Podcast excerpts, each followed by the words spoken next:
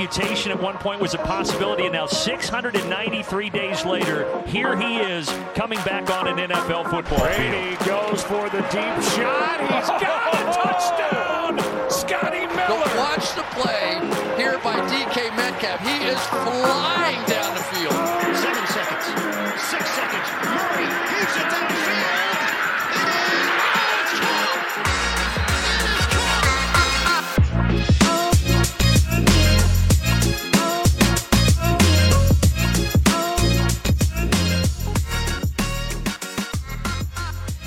Welkom allemaal bij het Circus Sport Amerika, waar we deze week de week 6 van het eh, nieuwe NFL-seizoen zullen bespreken. Alle games zullen de revue passeren. Ik ga dat uiteraard niet alleen doen, want ik heb twee mooie circusartiesten bij mij in de virtuele studio. En dat zijn Jurian Ubachs Hallo. en Lars Leeftink. Goedenavond. Lars, jij bent eh, terug van IR, je bent er al even uit geweest, maar nu eh, helemaal topfit. Ja, nou ja, van de wedstrijden werd ik niet per se beter zondag. Maar eh, over het algemeen eh, gaat het wel weer een stukje beter, ja. En eh, ja, laten we hopen. Ik, ik, ik moet zeggen dat ik afgelopen weekend heb natuurlijk heel weinig aanvallend hoge scores gezien. Behalve dan bij de Dolphins, want de Dolphins hebben scheid aan alle regels dit seizoen tot nu toe. Ehm, maar ja, op zich aan het einde, vooral die vroege wedstrijden, kregen we aan het einde nog wel een paar interessante slotfases. Dus uiteindelijk werd het nog wel vermakelijk, maar ik vond het zeker bij de early games vrij moeizaam op gang komen, moet ik zeggen. Daar eh, komen we natuurlijk uitgebreid op terug. Jurian, ik ga meteen doorpakken naar de momenten van de week, want jouw moment is, eh, ja, is eigenlijk een heel weekend. Hè, leg uit. Eh, ja, daar kom ik zo op. Ik wil toch eerst even weten waarom wij ineens Circus Sport Amerika zijn. Je, denkt, je denkt toch niet dat je zo'n intro kan, kan droppen en dat ik, dan, dat ik daar dan niet op terug ga, ga pakken, toch? Ik dacht dat... ik, ik heb een, een soort tongue-in-cheek verwijzing naar een bepaalde Twitter-interactie eh, Ah. gedaan die we hebben gehad Ah. met, eh, met een paar fans, eh, waarin jij, denk ik, Jurian, een bepaalde naam naar je toe geworpen Maar ja, kreeg. popneus, lekker man. Doe ik het voor. Nee. Ah, Nee, ja, het is, die is nieuw. dus, Dat is, dat is, dat is, ik vind het altijd leuk om, ik vind het altijd leuk om, om dat soort aandacht te krijgen. Het altijd, weet je wat het is? Ik heb liever dat ik weet dat mensen luisteren dan dat ik ze niet hoor. Dus Exact. Nee, Exact, exact. Oké, nou goed, cool. Cir- Circus Sport Amerika, doen we dat. En dan zie je, zie je Bassie gaan, dan komt eh Lars eraan. Nee, eh, je zei het goed, ik was in Londen eh, bij de Ravens tegen de Titans. En ik was niet zomaar in Londen, ik was in Londen. ja, eigenlijk een soort van all-inclusive weekend met de Dutch Raven Vlog mee. Met als voornaamste uitdragers natuurlijk Klaas-Jan Terveen en Frank Metsenmakers. En eh, die namen mij mee op een weekendje eh, door Londen heen. En dat begon al vrijdag met een eh, soort van ja, hele grote party in een sportbar. Want de UK Ravens, die bestonden ook nog eens, ik geloof, 20 jaar. Dus die gaven daar een feestje. Nou, dan ging het dak eraf. Er kwam een bandje binnen die daar allerlei muziek begonnen te spelen. De marching band van de Ravens. De cheerleaders van de Ravens, die kwamen binnen. Iedereen kreeg Ravens gear omgehangen. Ja, ik werd, stond daar als Patriots keurig versierd in, het, in heel erg veel paarse kleding. En nou, noem, Ja. noem het allemaal maar op. Een weekendje uitgeleend aan de Ravens, zal ik maar zeggen. Eh, en dat ging natuurlijk op, op game day gewoon door met een tailgate die volgens de kenners er heel erg veel leek op de tailgates in Baltimore. Met briskets van de grill en noem het allemaal maar op. Nou ja, en daar natuurlijk het hoogtepunt in het stadion. eh, met, eh, ja, het was op papier volgens mij een home game voor de Titans. Maar eh, de, toen de defense van de Ravens op het veld stond, was het toch echt luider dan toen de defense van de Titans op het veld stond. Dus in die zin eh, kregen de Ravens er gewoon een gratis eh, thuiswedstrijdje bij. Dus ehm, ja, nee, dat was, eh, was leuk om mee te maken. Kijk, weet je wat het is? Kijk, oké, ik ben natuurlijk voor de Patriots, is zo. Maar als je naar zo'n wedstrijd gaat waarbij je eigenlijk voor beide niet echt bent, het is gewoon leuker om voor iemand te zijn. Dus dan, ja, in dit geval werden dan voor mij de Ravens. En nou ja, dat, eh, dat was gewoon leuk om te doen. En Gelukkig wonnen ze de wedstrijd ook nog een, eh, ja, niet fantastische wedstrijd. Maar goed, de sfeer, de entourage. En ik heb zeker slechter gezien. Dus ehm, eh, Ja. nee, het was, het was een, al met al een prachtig weekend. Ja, ik vind het wel heel cool eigenlijk dat eh, de Dutch Ravens vlog, dat dat, dat, dat een ding is. Ja. Ehm, dat die internationale fanclubs bestaan. Ik weet eigenlijk niet of dat er gelijkaardige fanclubs van, van andere teams zijn. Dat heb ik zo niet op mijn radar staan, Nou, maar weet- het lijkt me wel iets heel cool. Ik- Er zijn, je hebt ook de Dutch Patriots wel, maar die eh, doen niet zeg maar met z'n allen dat soort georganiseerde reizen. Kijk, hoe zij het doen is een, een aantal mensen, in dit geval een Klaas-Jan en Frank, die, die, die, ja, die verzinnen eigenlijk een reis. Ze, ze hebben dat ook al heel vaak naar, eh, gewoon naar Amerika zelf gedaan. Naar Baltimore, eh, Detroit, andere steden. Ehm, ja, en dan, dan heeft de, de, de, de Dutch Ravens vlog gewoon de kans om daar mee te gaan. Natuurlijk kost het allemaal wel geld. En, maar het, ja, er zijn wel mensen die initiatief nemen. En dan wordt zo'n stap om met een groepje te gaan, wordt gewoon een stuk makkelijker. Dat merk je ook. Want er waren uiteindelijk, nou ja, ik weet, eh, een man of 12 tot 15 van de Dutch Ravens was aanwezig. Nou ja, je merkt ook dat ze bij die internationale trips steeds dezelfde mensen tegenkomen. Ze kennen onderhand eh, de, de German Ravens en de UK Ravens. En een aantal mensen uit Amerika. Er wa- was zelfs een dame, dat was heel grappig. Een dame die werkt voor de Baltimore Ravens, volgens mij. ehm, ik, moet ik het even goed zeggen, maar ik ben een beetje vergeten. Eh, iets met, ze doet iets met, het met de promotionele tak van, eh, van, van de Ravens. Eh, zij stuurt bijvoorbeeld ook altijd de spullen op die Frank hier in Nederland dan kan uitdelen aan andere Ravens-fans. Eh, maar zij was dus op uitnodiging van de Dutch Ravens vlog naar de wedstrijd gekomen. Ze hadden ook haar, haar, haar kaartje dan betaald. En dat was wel grappig, ze, ze, ze werkt al, ja, ze hebben het wel gezegd, ik- even uit mijn hoofd, 40, maar het kan ook 20 jaar zijn, voor de Ravens. En het was de eerste keer dat ze naar een wedstrijd van de Baltimore Ravens in het stadion is geweest, dat ze niet aan het werk was. Wauw. Ja, dus dat was. eh, maar om even aan te geven hoe dat soort vriendschappen in zo'n eh, in zo'n community dan ook ontstaan. En nou, dat merk je ook gewoon alles onderling. Dus weer is gewoon iedereen zit gewoon te vertellen over favoriete wedstrijden, hoe vaak ze, waar, waar ze wonen, hoe vaak ze naar wedstrijden toe gaan, et cetera. Dat is echt. eh, en ook wel gewoon amicaal. Want je kan er ook gewoon zeggen van, nou ja, ik ben eigenlijk voor de Patriots. Oh ja, en dan gaat- begint het over playoff wedstrijden uit het verleden. De Ravens zijn natuurlijk een van de weinigen die eh, in de Bel- Brady Belichick era twee keer in de playoffs op eh, op Foxborough gewonnen hebben. Dat kunnen, volgens mij, kan volgens mij geen enkel ander team zeggen. Dus dat, dat krijg je dan heel vaak te horen op zo'n weekend. Maar nee, eh, niks dan lof voor, voor de... Voor de oh, ik even mijn mic weg. Voor de Dutch Ravens en voor alle Ravens die ik ben tegengekomen daar tijdens het weekend. Het was erg gezellig. Fantastisch, fantastisch. Dat, dat, dat vind ik misschien wel het grootste ehm, ja, selling point aan die international games. Je kan daar, Ja. je kan daar voor eender welk team zijn en dat is allemaal gewoon Ja. één grote community en één groot feest. Dus ik, ied- iedereen die het nog niet gedaan heeft, kan het alleen maar warm Ja, aanbevelen hoeft om ook- naar Londen of Duitsland Ja, te je hoeft echt niet, inderdaad niet te wachten op je eigen team. Trek gewoon lekker je, je jersey van je eigen team aan en ga naar, eh, de wedstrijd, naar de wedstrijd waar je heen wil. Dan weet ik dat nog niet zeker of ik dat bij de volgende ook ga doen. Want ik ga ook naar de Dolphins Chiefs en om daar dan in een Patriots jersey rond te lopen. Makes no sense. Maar ja, misschien ook wel hoor. Ik bedoel, misschien maakt het me ook echt niet uit. Maar eh, nee, dat, eh, het, is- wat, je, wat jij zegt, uh, Toon, helemaal waar. Als je de kans krijgt om naar zo'n wedstrijd te gaan, of het naar Londen is of in eh, Frankfurt of in de toekomst ergens anders. Ga lekker kijken, want het is echt carnaval voor eh, voetbalfans. Yes. Ehm, andere momenten van de week. Lars, eh, ja, niet in Londen, maar je hebt eh, wel een heel eh, speciaal moment gekozen. Ja, nou, ik twijfelde eventjes over de fan van de Chargers, want die is inmiddels net zo populair als Travis Ja. Kelce en eh, Taylor Swift, geloof ik. Maar eh, ik heb gekozen voor eh, Tyreek Hill, die compleet scheidt even in alle regels van, van de NFL wat betreft het vieren van, van touchdowns. En hij scoort er nogal aardig wat dit jaar. En ja, afgelopen weekend besloot hij waarschijnlijk ook voorbereid een telefoon te pakken en ja, salto te doen, wat Tyreek Hill natuurlijk met twee vingers in de neus doet. De beelden daarna kwamen al vrij snel. Volgens mij heeft de NFL UK die ook snel weer verwijderd. Ik weet niet helemaal waarom Ja. dat was. Maar eh, het enige wat jammer was, was dat hij niet helemaal afgemaakt werd. Want hij, hij stopte eigenlijk op het moment dat eh, die foto of die, de, de video zo'n beetje in het gezicht van Tyreek Hill stond. Dus hij was niet helemaal afgemaakt. Maar het, het- ja, het was wel heel vet om gewoon te zien, überhaupt, zei hij ook na afloop, dat Hill eigenlijk gewoon het helemaal niet interesseert dat hij die boete krijgt. Die betaalt hij gewoon, die tikt hij af. En eh, ja, verder eh, doet hij het volgend weekend waarschijnlijk gewoon weer. Ja, en eh, waarom die van het NFL UK-account gehaald werd, Ja, daar dat- is wel een goede reden voor, want ja, Hill die gaat ook gewoon weer een nieuwe boete krijgen hiervoor.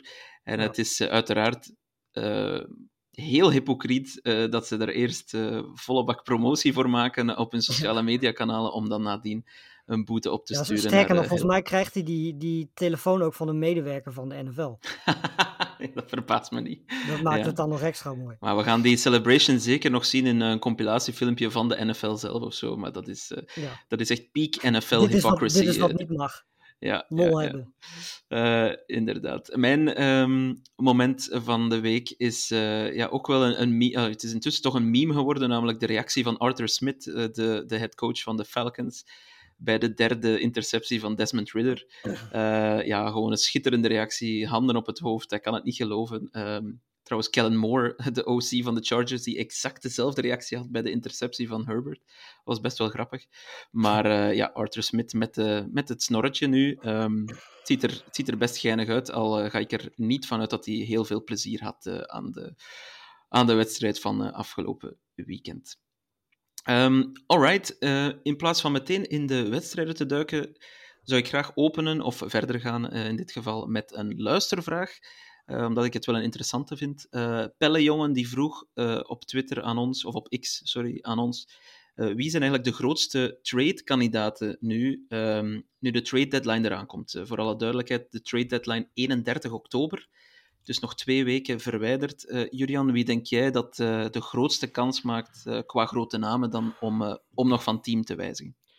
Ja, dat is lastig, want het is toch altijd een beetje koffiedik kijken. Kijk, bij heel veel sporten of bij enkele sporten heb je bij de deadline heel veel actie. Dat is bij de NFL in het verleden niet echt zo geweest. De laatste jaren zien we dat wat meer.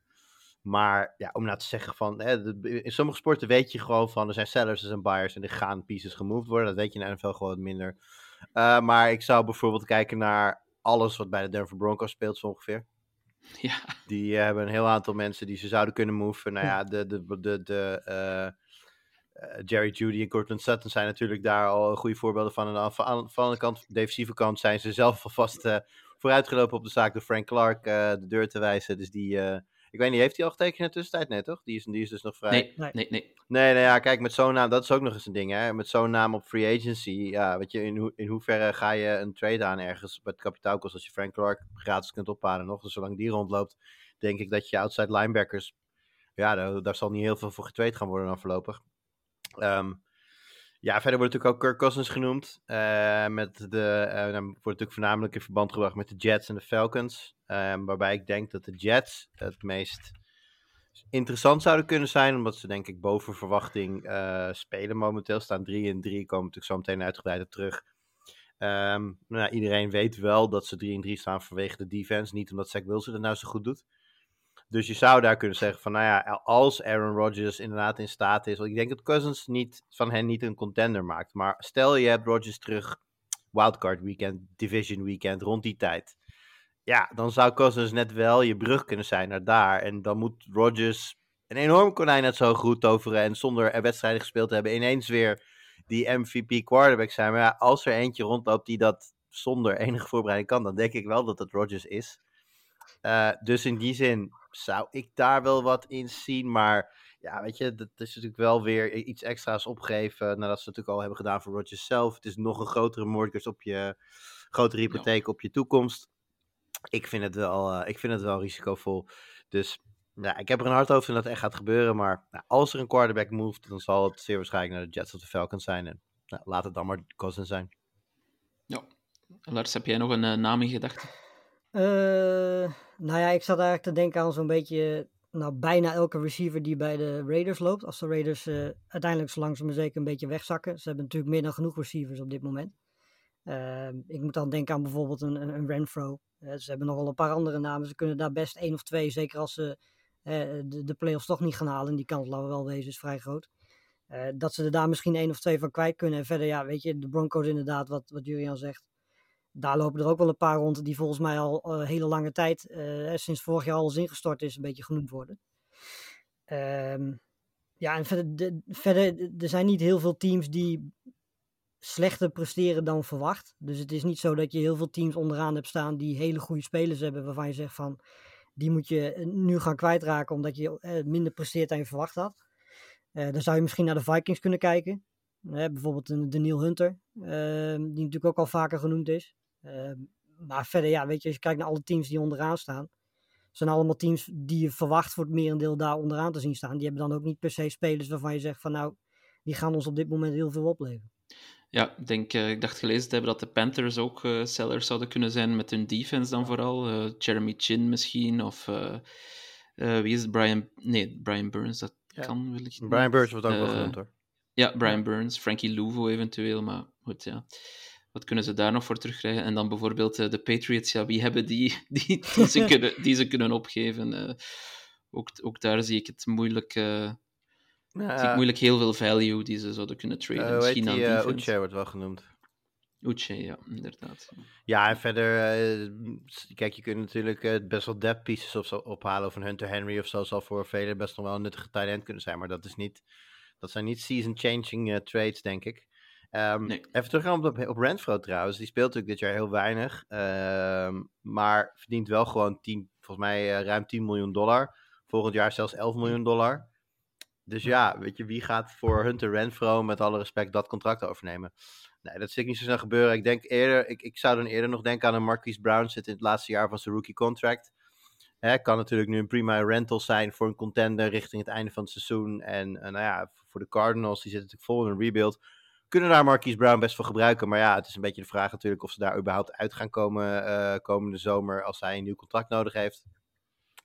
Dus ja, of er moeten hele gekke dingen ge- gebeuren met Joshua Dobbs, eh, Dobbs als, eh, als, als quarterback. Maar nou, ik zou Marquise Brown niet heel, zou, ik zou het niet heel gek vinden als die ook nog naar een ander team zou kunnen. Nee, misschien over de Cardinals, om dit topic af te sluiten. Ik weet dat hij een heel zwaar contract heeft, maar zou Kyler Murray eventueel voor de trade deadline weg kunnen? Ja, ik denk dat dat vooral dankzij zijn blessure een beetje een lastig verhaal is. Omdat niemand eh, precies weet eh, wanneer hij überhaupt terug kan keren. Dus zijn toekomst is onzeker. En daarnaast is het ook niet zo dat hij toen hij fit was nou eh, echt fantastisch stond te spelen. Dus eh, ja, ik kan me eigenlijk niet voorstellen dat, eh, dat er iemand is met, eh, met vooral die blessure in het achterhoofd. En die onzekerheid die eh, nu in één keer in de trade deadline willen traden voor hem. Want de kans dat je er überhaupt dit jaar nog iets aan hebt is, is vrij klein. Dus dan zou het ook in het offseason kunnen bijvoorbeeld. Alright, eh, laat ons dan naar de wedstrijden gaan. Ik stel voor om bij Monday Night Football eh, te beginnen. Dat is de eh, meest recente game. Je had het al over eh, de superfan Lars, die vol in beeld kwam en die nu ook de profile picture op Twitter is geworden van de Chargers. Wat ik best wel grappig vind. Het social media team van de Chargers altijd... altijd zeer, op een zeer hoog niveau acterend. In tegenstelling tot hun team. want de Chargers, eh, Lars, verloren van de Cowboys op eigen veld. Eh, het was wel een low-scoring game. Eigenlijk eh, verrassend low-scorend. Ja, nee, ik had eigenlijk, eh, we, hebben de Chargers tot nu toe dit jaar verdedigend gezien niet zo heel goed zien spelen. Dus van tevoren dacht ik wel van ja, Cowboys hebben een van de betere defenses van de NFL. Hebben aanvallend gezien natuurlijk meer dan genoeg goede spelers. Ik vond Prescott ook misschien wel de beste quarterback van afgelopen weekend. Als we bijvoorbeeld de Tua even wegdenken. Ik vond hem echt een hele goede wedstrijd spelen. Ik vond Herbert iets minder. Eh, die interceptie was niet eh, heel erg best. Ehm, verder vond ik het sowieso bij beide teams een beetje, ja, een beetje inspiratieloos aanvallend gezien. Maar dat komt natuurlijk ook zeker omdat de Cowboys gewoon echt een hele goede defense hebben. Vooral die, die defensive line, die pass rush, is eh, zo ongelooflijk goed dat zelfs een offensive line als die van, van de Chargers daar veel moeite mee heeft. En dat was eigenlijk de hele wedstrijd wel het geval. En eh, ja, als je dan vervolgens ook nog... eh, de- verder gingen ze eigenlijk beide redelijk gelijk op. Ze hadden evenveel turnovers qua, qua eh, tijd op het veld, qua yardage, qua first downs ontliepen ze elkaar ook niet zo heel veel. Ehm, alleen ja, het is de slotfase natuurlijk waarin het, eh, waarin het beslist wordt. Want die, die interceptie is uiteindelijk natuurlijk wel eh, een heel erg belangrijk en beslissend moment. Ehm, ja, daardoor winnen de Cowboys eigenlijk wel deze wedstrijd. Ondanks dat ik vond dat, dat de offense en zeker Prescott gewoon een hele goede wedstrijd speelde. Ja. Ehm, ja, Julian, de, de Chargers... Enfin, Justin Herbert die heeft nog niet heel veel kritiek te verduren gekregen in zijn carrière. Dat lijkt naar mijn gevoel week na week eh, nu toch ja, meer en meer te gebeuren. Ehm, ik vond het gisteren voor het eerst, of eh, vannacht voor het eerst ook terecht. Ik vond hem echt heel matig spelen en hij overthrowt eh, een, aantal, een aantal jongens. Meer dan eens. Ehm, ja, er wordt van hem gezegd dat het geen winnaar is. Ehm, zit daar iets in voor jou of eh, overdrijven we dan meteen? Ehm, nee, ik vind het overdreven. Ik eh, denk dat je ook rekening moet houden dat hij met iets van een brace of iets dergelijks om een van zijn vingers speelt. Je zag op een gegeven moment ook toen hij eh, een tackle kreeg dat hij angstvallig zijn die hand ook beschermt terwijl hij aan het vallen is. Ehm, ja, hij, hij is, er wordt dan gezegd, hij ondervindt er niet hinderlijke nadelen van, hij kan ermee gooien, maar ik denk toch altijd dat, dat dat soort dingen een woordje meespreekt. En zeker op het moment dat je onkarakteristieke ballen ziet als die eh, neem bijvoorbeeld die overthrow. Ik denk dat het op Keenan Allen was. eh, die als hij valt, volgens mij gewoon naar huis gerend kan worden door Allen. Ja. Maar die bal vliegt er twee meter overheen. eh, en dat is ja, voor, voor, voor Herbert zijn, zijn statuur eigenlijk onkarakteristiek. Ehm, nee, ik denk dat, dat, dat dit een, een offense is die nog niet echt klikt dit jaar. Ik denk dat je dat niet helemaal op Herbert kan gooien. En dat die blessure gewoon niet helpt. Ehm, ik denk ook dat het bijvoorbeeld niet helpt dat je running back gewoon nog niet 100% is. Als een Eckler kwam terug, speelde mee. Ja, liep, eh, ik weet even niet hoeveel attempts, maar 25, 27 en dan gemiddeld 1,9 yards per carry. Ja, dat is natuurlijk ook niet wat er van Austin Eckler zeggen werd. Nou, daar zegt Lars terecht over natuurlijk goede defense aan de andere kant. Klopt, is zo. Maar een Eckler in vorm heeft niet problemen met welke defense dan ook. Is in die zin matchup proof. Is hij nu nog niet. Nou, op het moment dat dat soort dingen gaan lopen, dan uh, zal Herbert hem ook makkelijker weer kunnen vinden. Komen daar de first downs weer vandaan. Wordt de ruimte elders weer groter. Nou ja, en dan wordt het een, uh, een opwaartse, opwaartse spiraal die nu neerwaarts is. Omdat ja, de running game loopt niet. Ruimte worden kleiner.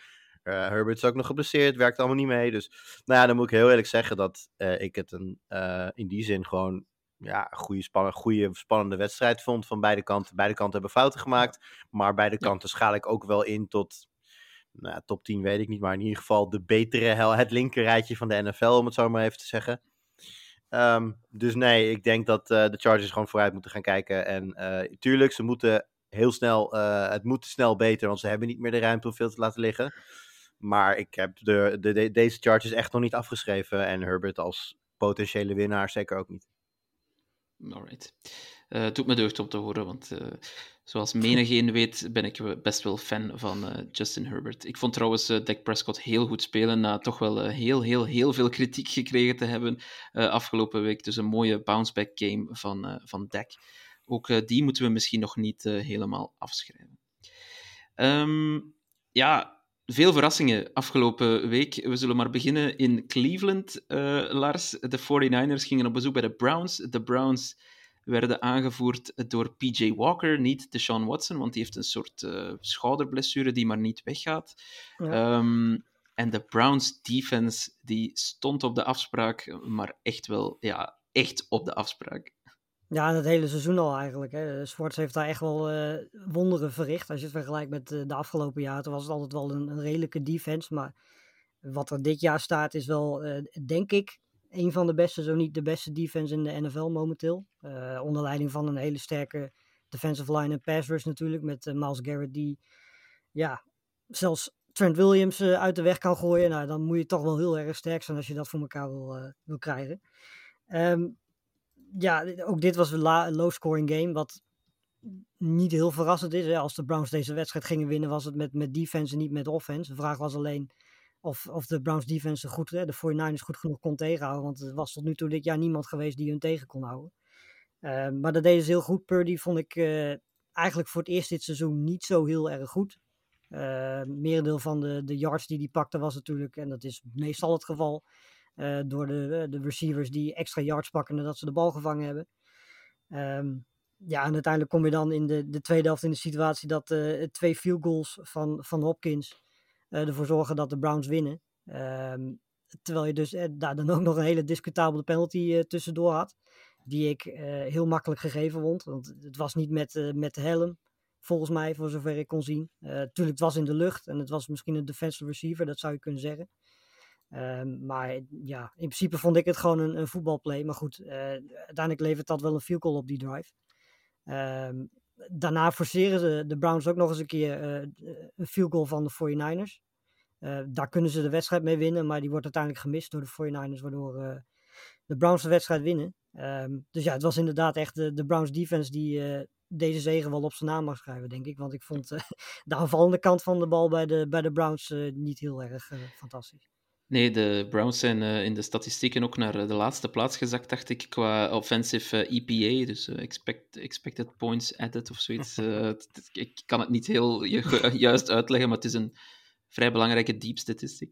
Um, wel een, een, een retro Cooper gezien afgelopen weekend. Ja. Dat vond ik wel echt bizar. Die was weer routes aan het rennen alsof hij vijf, zes jaar geleden ja. nog speelde. Echt fantastisch om te zien. Ja, langs... Um, langs 49ers kant, uh, Julian, uh, die hadden natuurlijk wel te maken met heel veel blessures, vooral aan de offensieve kant.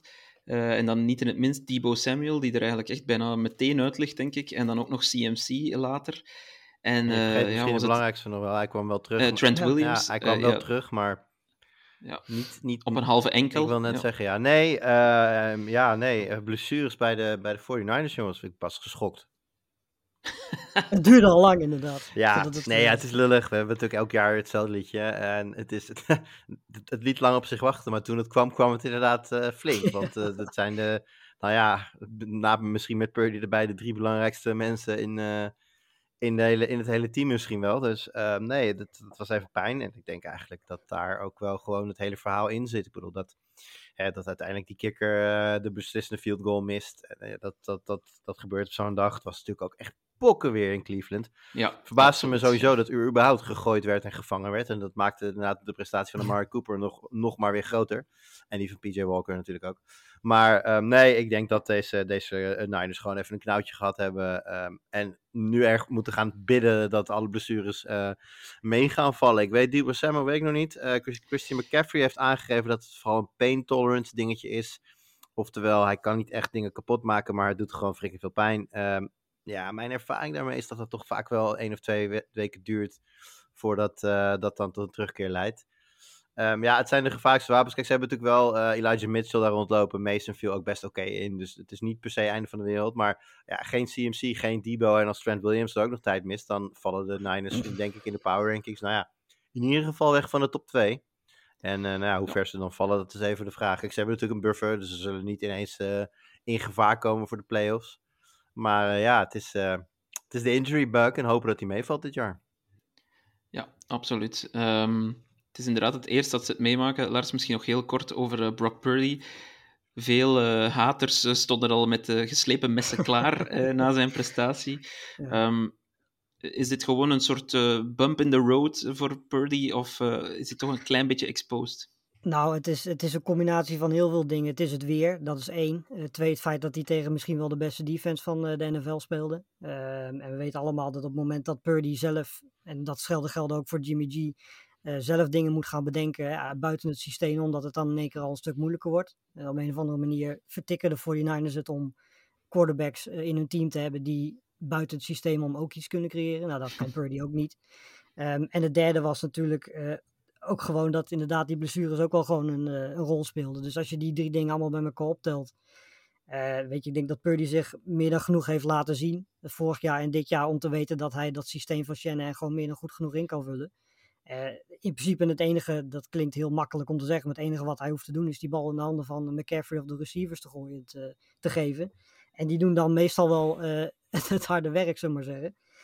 Ehm, maar de realiteit is ook dat dit eigenlijk de, de tweede goede defense was die ze, waar ze tegen gespeeld hebben. Na die van de Cowboys natuurlijk eh, vorige week. Ehm, maar goed, ja, vorige week scoorden ze 42 punten. Dus eh, het, het, la- het laat wel zien dat het wel degelijk kan ook tegen goede defenses. En ik denk die drie eh, omstandigheden die, die we net noemden, daar, die hebben een hele grote rol gespeeld in waarom Purdy dit weekend iets minder was. Ehm, dat andere superteam dat ook struikelde afgelopen weekend waren natuurlijk de Eagles. Die gingen op bezoek bij de Jets. Dat zou wel een heel makkelijk klusje worden, Jurian, want de Jets die hadden geen enkele cornerback nog over, volgens mij. Ehm, maar kijk, eh, ook de Eagles hadden heel, heel veel problemen met, eh, met de, zeer, ja, de wel zeer moedige eh, New York Jets, die ook defensief vooral fantastisch waren. Ja, sterker nog, de, de, de, de, de, de defense, eigenlijk net zoals in Cleveland, maar de defense wint deze wedstrijd. Eh, ik weet niet, ik heb niet gecheckt hoeveel offensive yards de Jets bij elkaar hadden. Ik denk als er meer dan 10 zijn, dan is het veel. Maar ehm, 244. Ja, oké, dat is misschien iets meer. Maar nee, kijk, ik denk als je wedstrijd gezien hebt, dan heb je niet het idee gehad dat deze Jets op eigen kracht eh, van eh, de Eagles konden gaan winnen. En dat gebeurde ook niet, want uiteindelijk is het een fout van, eh van Hurts en een interception. Die, eh, die, de, die, die de uiteindelijk beslissende score eh, ja, voorbereidt. En het enige wat de Hurts had hoeven doen is die fout niet maken. En dan win je waarschijnlijk die wedstrijd. En nou ja, goed, daar is de NFL voor. Daar is daar, eh, defense can make plays. Dat deden ze. Ja, we zeiden het, ik zei het in het begin al. De defense van de Jets is, is kampioensteam waardig. Alleen ja, de aanval blijft op dit moment achter. Dus dat, ja, dat maakt het interessant om te kijken wat ze gaan doen. Ehm, maar eh, dit is natuurlijk een geweldige opsterker voor de New York Jets. Hè. Het seizoen begon natuurlijk met de grootste domper die je kunt, eh, kunt voorstellen. Nou ja, winnen die dag dan nog wel netjes van de Bills. Hebben nu inmiddels eh, twee wins ex- eh, eh, extra. En dan één, één van die wins ook nog eens over nou ja, wat nummer 1 of nummer 2 team van de NFL was tot, tot aan vorige week. Dus die komt wel even binnen. Ik denk dat er ook meer positief zijn. Ik zag, ik heb, nou ja, de ene Wilson zijn we niet zo heel fan van. De andere doet het een, stuk, een stuk beter. Daar zien we steeds meer van waarom hij zo'n zo'n zo'n upgehyped eh, prospect was ehm, ooit. Eh Brees, over opgehypte prospect. Brees Hall begint natuurlijk fitter te worden. Je ziet die burst die hij de eerste paar wedstrijden miste. Zie je echt duidelijk terug in zijn spel. Je ziet Dalvin Cook niet meer op het veld. Dat is een goed teken voor de Jets. Ehm, dus ja, daar zijn ook absoluut positieve dingen aan, eh, aan te ontdekken. En ik denk dat het eh, voor hen op een hele mooie manier samenkwam in een ja, wedstrijd die ze eigenlijk nooit hadden mogen winnen. Het was niet zo, niet zo erg als wat ik vorige week heb gezien bij de Ravens. Maar dit, dit is wel een weggeefwedstrijd van de Eagles geweest natuurlijk. Ja, ehm, natuurlijk ja, vier turnovers van de Eagles in totaal. Eh, dat is behoorlijk wat. Drie intercepties van Hurts. Ehm Lars, ik, ik las iets heel interessants in The Athletic. Die vroegen zich af, ja, waarom... eh, dus in, in, die, eh, in hun laatste drive dan van de Eagles... Nee, niet hun allerlaatste, maar dus de drive voor ze op achterstand komen... hebben ze third and seven of zoiets, met nog minder dan twee minuten op de klok. Ehm, de Jets hebben op dat moment geen timeouts meer. En toch gooit Hurts die bal. Waarom eh, kiezen ze voor die call? Waarom proberen ze eh, nog de final dagger erin te steken en niet gewoon Ja. op hun defense te vertrouwen? Nou ja, het, is, de, dat is inderdaad wel een vraag. Want het was inderdaad third team, maar ze zaten ook op midden van het veld. Dus op het moment dat jij eh, gewoon die bal rent en je pakt 4, 5, 6 yards, we weten allemaal dat de Eagles een van de betere teams zijn op, op fourth down om dan vervolgens nog die yards te pakken. Gebeurt het niet, dan heb je heb je, je tegenstander op de, op de 40 line, wa- yard line van, eh, van hunzelf. Eh, gebeurt het wel, dan kun je bijna de klok helemaal uit, eh, uitspelen tot, tot het einde. Ehm, ja, en als je ook gewoon zag hoe, hoe de, de, de passing game van, van de Eagles, die bestond eigenlijk uit AJ Brown en dat was het. Ehm, dan kun je ook nadenken van ja, weet je, is, is dat dan wel heel slim? En als je dan vervolgens ook ziet dat deze interceptie uiteindelijk ook nog 45 yards oplevert. Ja. Eh, dan ben je eigenlijk daarna al meteen bijna klaar, kun je zeggen. En dan krijg je daarna nog wel een kans. Maar ja, dat was, uiteindelijk was, kwamen ze daar niet heel erg ver. Volgens mij de eigen 27 yard line of zo. Ehm, maar goed, je gaat he- elke wedstrijd heel moeilijk winnen als je vijf turnovers hebt. Ik tel die fourth down eh, turnover dan ook er eventjes bij, want in Ja. principe is dat ook een turnover. Dus eh, ja, als je vijf turnovers in een wedstrijd hebt, dan wordt het eh, heel moeilijk om te winnen. Zelfs van een team dat eh, als Jets zijn er 2 om 11 ging op, eh, op third down. Ehm, Jimmy die stelde de vraag, Jimmy, eh, vriend van de show natuurlijk, eh Jurian die stelde de vraag, wat is nu schandaliger? Hebben we beide teams besproken. Wat is schandaliger? Je ongeslagen status, eh, gezondheid Lars, je ongeslagen status kwijtgeraken door Zach Wilson of door toedoen van PJ Walker? Ehm, nou, gewoon puur op naam zou ik, zou ik zeggen PJ Walker, maar dan ga ik toch meerekenen eh, eh, de omstandigheden in, eh, in, eh, in Cleveland. Eh, dan weet ik niet of het, of het nou per se bij de Eagles en Jets bet- veel beter weer was hoor, maar ik, eh, ik weet niet. Ik vind, ik vind het verliezen van Zach Wilson dan daar eh, toch iets erger dan in de, in de moesson in, in Cleveland. Ja, wat, wat denk jij Lars? Wie Ja, zou ik- jij verkiezen? Nee, ik sluit me daar helemaal bij aan, absoluut. Ja, ik weet niet, eh, PJ Walker. ik vind het toch ook niet mooi op je cv staan, eh, eerlijk gezegd, maar goed. Ehm, Sunday Night Football dan. De Giants op bezoek bij de Bills. Eigenlijk, om heel eerlijk te zijn, had ik hier ook moeten praten over een verrassing, eh, namelijk winst van de Giants. Maar daar liep eh, helemaal op het einde toch eh, een en ander mis, eh, Lars. Eh, en de Bills die wonnen uiteindelijk. Die kropen door het allerkleinste gaatje in de naald. eh, Ja. Om toch nog te winnen thuis van de Giants. 14-9, wat een, eh, wat een lage score. Ja, het was eh, een hele slordige wedstrijd van beide teams. Nou verwacht je dat op zich van de Giants wel als je ziet hoe hun eh, seizoen tot nu toe gaat. Maar dit was wel weer eh, weet je, een beetje een Bills-wedstrijd zoals we die in week 1 tegen de, tegen de Jets zagen. Heel slordig, heel matig. En aan het einde komen ze dan ook nog goed weg. Ik bedoel, de, de scheidsrechters die, die ja, zien gewoon een overduidelijke holding gewoon niet. Terwijl ze de play daarvoor nog wel een holding zagen. Die callden ze dan wel. Maar de, de, ja, die laatste play die was misschien nog wel duidelijker dan dat die eh, daarvoor was. Ehm, en die missen ze gewoon. Dat kost uiteindelijk de Giants wel gewoon, gewoon de overwinning, laten we dat zeggen. Want daarna krijg je gewoon nog een paar kansen om, eh, om een touchdown te scoren en, en deze wedstrijd te winnen. Ehm, maar dat de Bills in eigen huis het zo moeilijk hadden tegen een team waar we eigenlijk nog geen goede wedstrijd van gezien hebben dit jaar, dat is toch eh, vrij bijzonder. Hè? Bij die vorige twee wedstrijden kun je dan nog wel redenen aanwijzen waarom, waarom het minder ging. Hè? Goede defense, noem het allemaal maar op. Maar de Giants hebben dit jaar ook nog niet laten zien dat ze een hele goede defense hebben. Dus het was een eh, ja, vrij bijzondere wedstrijd. Ehm, maar goed, ja, ze, winnen hem. Dat is uiteindelijk het belangrijkste. Maar het ging, het ging heel moeizaam.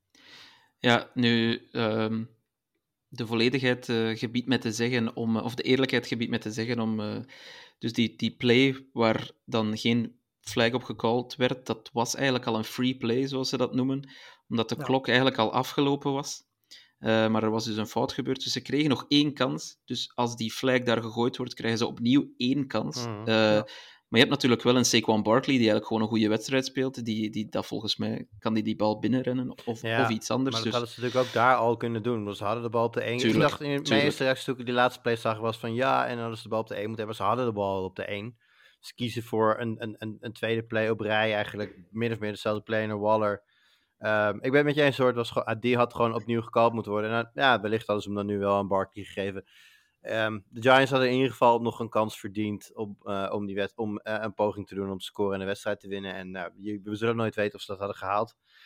Ik vind het wel jammer, want dit soort dingen eh, gaan straks eind december een woordje meespreken op het moment dat de seeding in de AFC bepaald wordt. En nou, voor de Giants wellicht, maar de Bills zullen sowieso betrokken zijn bij de playoff picture. En nou ja, of zij dan de, de one gaan pakken of de, twe- of de twee. Of, hè, dat, dan kan zo'n moment kan straks ineens nog hele zware consequenties hebben voor bijvoorbeeld iets als de Dolphins of de Chiefs. Of, nou, ja, ga zo Ja. maar door. Dus ehm, nou, de Chiefs mogen trouwens niet heel erg klagen over eh, arbitrale dwalingen. maar ehm, heb ik dat maar weer even gezegd. Dat moet er elke week even in. opletten, Moet- opletten. Moet er elke week even in. Nee, eh, weet je, dat, dat is, het is gewoon jammer. Het is gemiste call. Ik had graag gezien dat de Giants nog een kans hadden, kans hadden. Ook omdat ik vond dat de Giants deze wedstrijd gewoon verdienden te winnen. Ik bedoel, als je kijkt wie, is, wie is het betere team, dat zijn de Bills. De Bills zijn het completere team. En juist dan, als de prestatie op de avond zo, eh, zo verloopt zoals hij verliep. En de Giants leken op weg naar een overwinning dan. Ik gun het de Giants wel op dat moment. Ja, ik, eh, ik ook moet ik zeggen. Ehm, het, het is wel een goed bruggetje naar een luistervraag van David eh, over de, ja, de scheidsrechters in de, in de NFL. Want ik heb toch het, de indruk dat we het weer ietsje vaker moeten zeggen dan, eh, dan anders. Het kan ook een indruk zijn hoor. Maar moet de NFL toch, toch nog een keer reflecteren op het eh, scheidsrechtersysteem? Ehm, Absoluut. Wat kan gereviewd worden door New York bijvoorbeeld? Eh, ja. of wat, wat kan eraan gedaan worden? Want wij zitten nu wel gewoon te roepen in de woestijn natuurlijk. Nou, het- het ding is en blijft, eh, en dat is bij voetbal ook heel vaak, eh, het- het- of je er nou een systeem achter zet of niet, het, zijn en het blijven mensen. Eh, dus er gaan altijd fouten gemaakt worden. Maar eh, als jij de apparatuur en de mogelijkheden hebt om vervolgens terug te blikken op de fout en dat te corrigeren, eh, dan moet die optie er wel zijn en moet dat vervolgens ook goed uitgevoerd worden. En dat tweede, ja, dan kom je alsnog bij mensen terecht. Dus dat kan af en toe fout gaan. Maar dat eerste mag eigenlijk niet fout gaan als je die mogelijkheden hebt. Ehm, en dat is iets waar de NFL wel ja, beter zou naar zou moeten kijken. Want er zijn dingen die niet reviewable zijn, die eigenlijk wel reviewable zouden moeten zijn. En dat is iets wat je heel makkelijk op kunt lossen. Ja. En dat dan vervolgens scheidsrechters een beslissing kunnen maken en af en toe fout en af en toe goed zitten alsnog. Ja, dat is iets wat je niet uit de mens gaat halen. Maar dat eerste moet, moet in principe gewoon beter. Ja, het lastige daarbij is wel, en daar zat ik ook over na te denken. Ik zat natuurlijk bij Ravens, eh, Titans. En in de eerste helft krijgt Hopkins twee keer achter elkaar een eh, defensive pass interference mee. Waarvan er eentje iffy is. Maar de tweede echt complete bullshit. En dat zet ook de, de, de eerste score van de wedstrijd op voor de Titans. Die echt niets gedaan kregen tot dat moment. Kijk, en aan de ene kant zit ik daar en denk bij mezelf, ja, het is echt bullshit. Dat is, want het was gewoon, volgens mij die bal bij de zijlijn, die wordt eh, gegooid. En die verdediger probeert gewoon een play op de bal te maken. Raakt daarbij Hopkins, maar dat mag gewoon, zolang je maar duidelijk een play op de bal maakt. Ja, Hopkins is natuurlijk vrij goed in dat soort dingen verkopen ook, dat weten we allemaal. En hij krijgt hem mee en het is, het is, het is wat is het, 30, ja- 30 yards gratis. Aan de ene kant denk ik dan, dit is zeer onterecht. Eh, de Titans krijgen de score in, in de schoot geworpen. Aan de andere kant, ja, als je dat moet gaan reviewen iedere keer, dan zit je zo lang te wachten straks op. Kijk, eh, elke scoring play wordt natuurlijk al gereviewd. Dat is hartstikke goed. We hebben challenge flags. Eh, ik weet niet of een, of een pass interference call wel of niet, of dat dan challengeable is. Volgens mij niet. Nou, daar zou je wellicht naar kunnen gaan kijken, dat je dat challengebaar maakt. En nou ja, dan gewoon ook heel streng zijn. Dus eh overturnen eh, alleen als je duidelijk bewijs hebt. En inderdaad challenges kwijtraken, eh, zodat, zodat coaches niet al te frivol gaan, gaan challengen. Maar het hele stadion ziet dat daar een, een call gemaakt wordt die, ja, die, die eigenlijk nergens op slaat. Elke, elke ik zet ook een aantal chats. Zelfs, zelfs de Titans fans zelf zeiden van ja, dit was echt niks. ja, en dan denk ik toch van ja, dat, dit, het, zeker in een, in een close game kan het best wel eh, gewoon grote gevolgen gaan hebben. Dus ja, moet je daar dan wat mee? Nou goed, ik, ik, ik vind het lastig. Aan de ene kant denk ik dat je misschien moet, wat ik zeg, wat je misschien moet gaan kijken naar wat er wel en niet de challenge is. Maar aan de andere kant ja, moet je ook gaan oppassen dat, dat, dat mensen niet te lang in het stadion zitten op een gegeven moment. Langzame games duren nu al om en nabij de vier uur af en toe.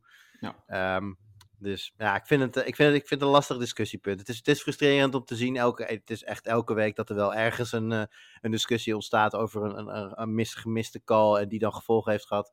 Dus ja, dat is, aan de ene kant is het frustrerend. Aan de andere kant wil je ook niet dat we straks over de vier uur, dik over de vier uur heen gaan voor, eh, voor games. Dus ja, Nee, dat klopt. pick your poison.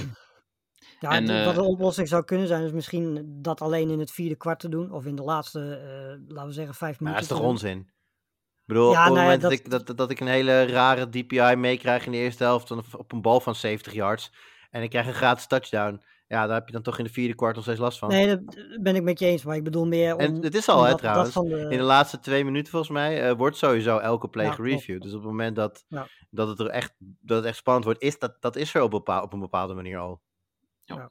Ehm, en ze hebben trouwens eh, twee seizoenen geleden geëxperimenteerd met eh, pass interference challengeable maken. En is, hij is nul keer overturned, als ik dat goed heb.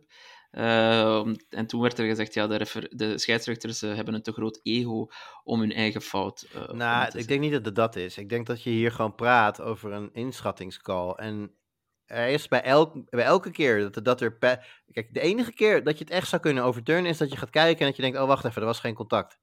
Dat is het enige. Maar voor de rest is er bijna altijd wel contact. Alleen niet op een manier dat wij als fans dan zeggen van... ja, maar dit is niet interference. Dit is gewoon een verdediger die denkt dan...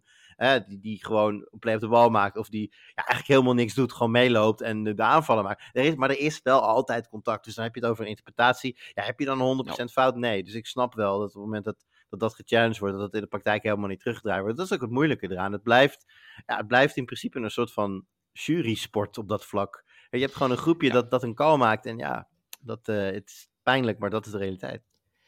Ja, inderdaad. En eh, we hebben er alweer eh, genoeg minuten aan besteed ook, Oh, om te zien dat er geen oplossing bestaat voor, Ja. voor dit probleem. Ehm, pakken we misschien meteen even door naar Londen, Jurian. Jij was aanwezig. Ehm, je zei al in het begin dat je de wedstrijd niet denderend vond. Ik vond het eigenlijk best wel nog aangenaam om te zien.